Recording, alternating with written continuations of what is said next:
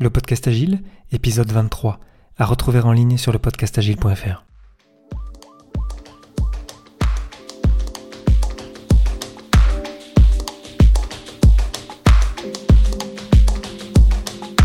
Bonjour, bonsoir et bienvenue. Vous écoutez le podcast Agile, le podcast qui parle d'agilité en français. Merci d'être à l'écoute aujourd'hui. Je suis Léo Daven et je réponds chaque semaine à une question liée aux pratiques, méthodes et outils agiles qui font évoluer le monde du travail au-delà. Retrouvez tous les épisodes sur le site web du podcast, lepodcastagile.fr. Aujourd'hui, comment planifier au-delà du prochain sprint?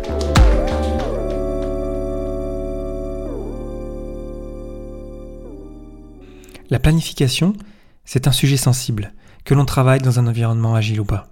Parce que planifier, ça implique du risque. Parce que, comme on l'a déjà vu dans des épisodes précédents, le monde autour de nous, il ne va pas nous laisser tranquilles pendant le déroulement du projet. Et évidemment qu'il va se passer plein de choses et que par conséquent, la planification qu'on aura faite, très très vite, elle va devenir euh, euh, obsolète et pas du tout adaptée euh, à ce qui arrive en vrai. La question du jour, ce n'est pas à propos de la planification de sprint, l'événement qui est décrit dans le guide Scrum, mais c'est à propos de, de l'après, les 1, 2, 3 prochains sprints qui vont suivre. Comment est-ce qu'on fait pour voir un petit peu plus loin que le prochain sprint finalement?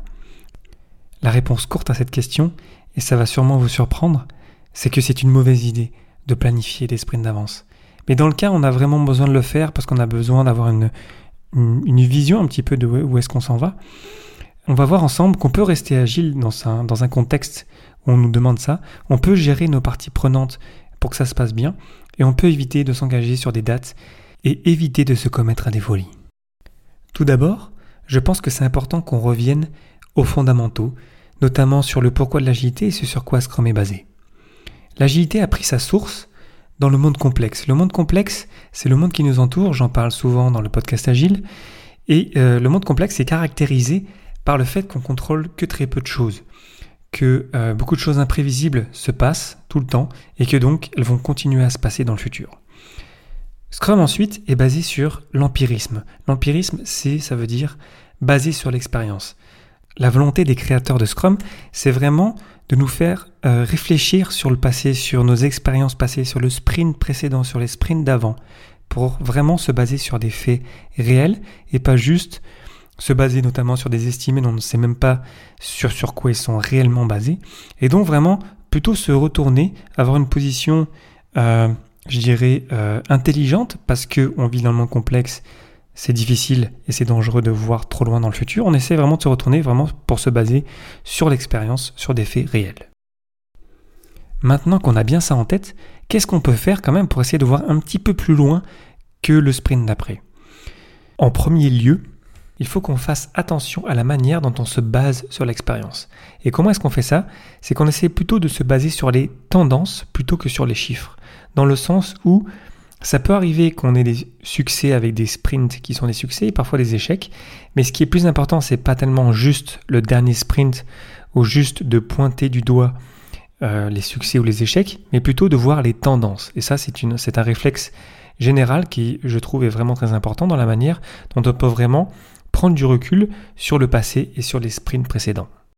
Les tendances à court terme peuvent être prédites avec une précision raisonnable aussi longtemps qu'elles sont basées sur des comportements, des modèles et des réalisations passées. S'intéresser aux tendances plutôt qu'aux chiffres, c'est notamment se poser la question est-ce qu'on progresse? Est-ce que le sprint précédent ou les sprints précédents étaient des succès? C'est une bonne question, mais est-ce qu'on continue de s'améliorer? Est-ce que on a peut-être pas forcément bien réussi le sprint précédent, mais est-ce qu'on a traité tel ou tel obstacle qui va nous permettre, parce qu'on les a traités, nous permettre d'aller plus vite et euh, de, nous améliorer. Donc c'est vraiment voilà une question plutôt de, de, lissage, plus de voir un petit peu quelles sont les tendances. Et les tendances, peuvent être vraiment variées dans une équipe. Ça peut aller de la communication dans une équipe. Est-ce qu'on voit que les gens communiquent euh, plus les uns avec les autres? Est-ce que ça veut dire qu'on termine plus d'histoires? Il peut y avoir plein de paramètres là-dedans. Et l'idée, c'est vraiment de s'intéresser aux tendances plutôt qu'aux chiffres. Autre point important à mon sens, c'est de mettre l'emphase sur la communication et la collaboration plutôt que sur la planification et les estimés. Je m'explique. En communiquant rapidement lorsqu'on rencontre un écueil, en collaborant étroitement avec nos parties prenantes, on, crée vraiment une relation de confiance avec elles et on peut ainsi mieux échanger et ainsi mieux être sûr de créer de la valeur pour elles.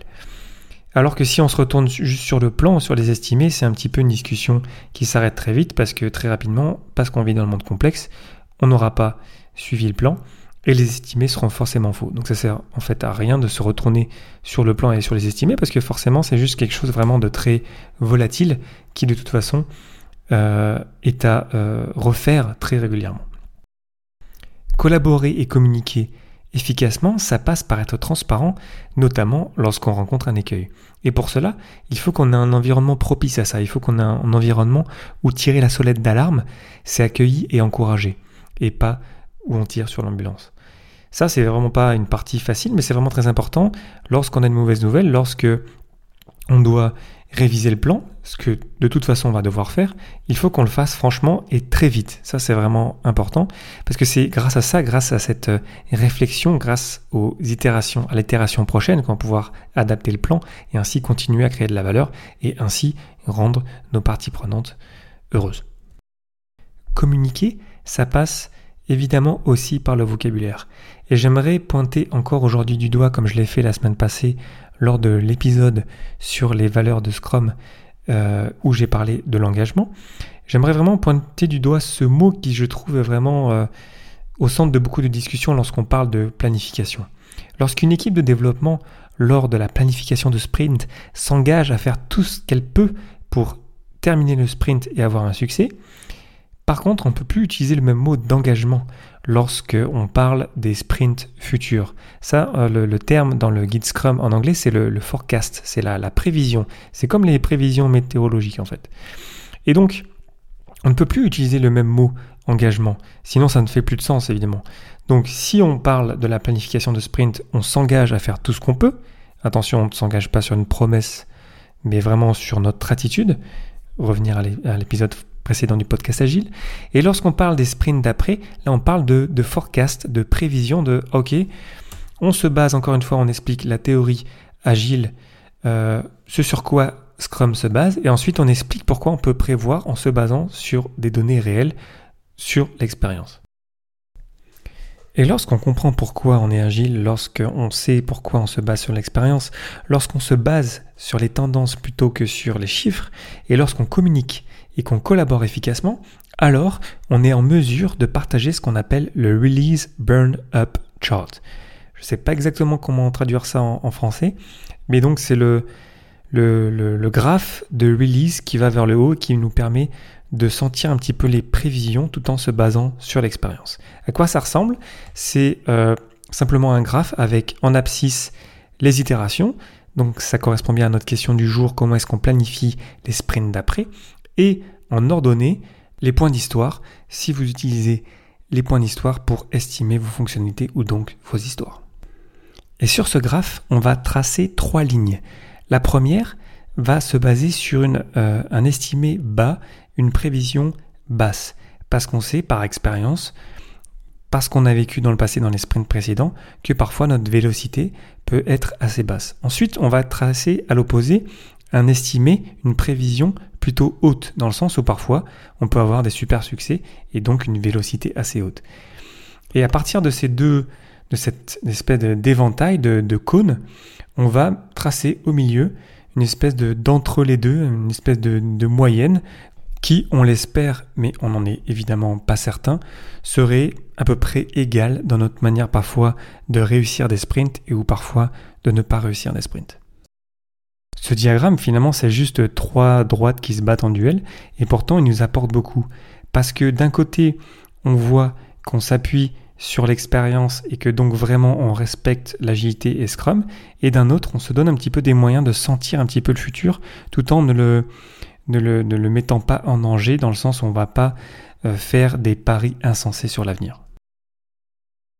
Pour conclure, même si c'est dangereux et qu'il faut faire ça avec précaution, comme toute planification, il est possible de sentir un petit peu les prochains sprints et de sentir un petit peu où est-ce qu'on s'en va dans les prochaines itérations. Le Release Burn Up Chart nous permet de sentir un petit peu où est-ce qu'on s'en va tout en restant agile et en respectant le cadre de Scrum. On mettra à jour ce graphique à la fin de chaque itération, donc par exemple à la revue de sprint, et on fera attention à se concentrer sur la collaboration et la communication pour être sûr vraiment de rester connecté et de rester agile ensemble. Pour terminer sur une note plus légère, j'aimerais vous poser la question suivante. Est-ce que ça vous viendrait à l'idée de planifier à l'avance votre long voyage de 3 mois en Amérique du Sud en fonction du temps qu'il fera chaque jour de votre voyage? Ça peut vous paraître fou comme question, et pourtant c'est ce qu'on fait dans la gestion de projet depuis que ça existe, malheureusement. Et c'est pour ça que l'agilité ça marche, parce que on, se concentre sur, l'humain, sur la communication, la collaboration. On essaye vraiment avec Scrum de se baser sur des faits réels, sur l'expérience, l'empirisme. Et grâce à ça, parce qu'aussi on, s'intéresse plus aux tendances qu'aux chiffres, pas juste à la température d'aujourd'hui, mais plus est-ce que la température augmente dans le monde, par exemple?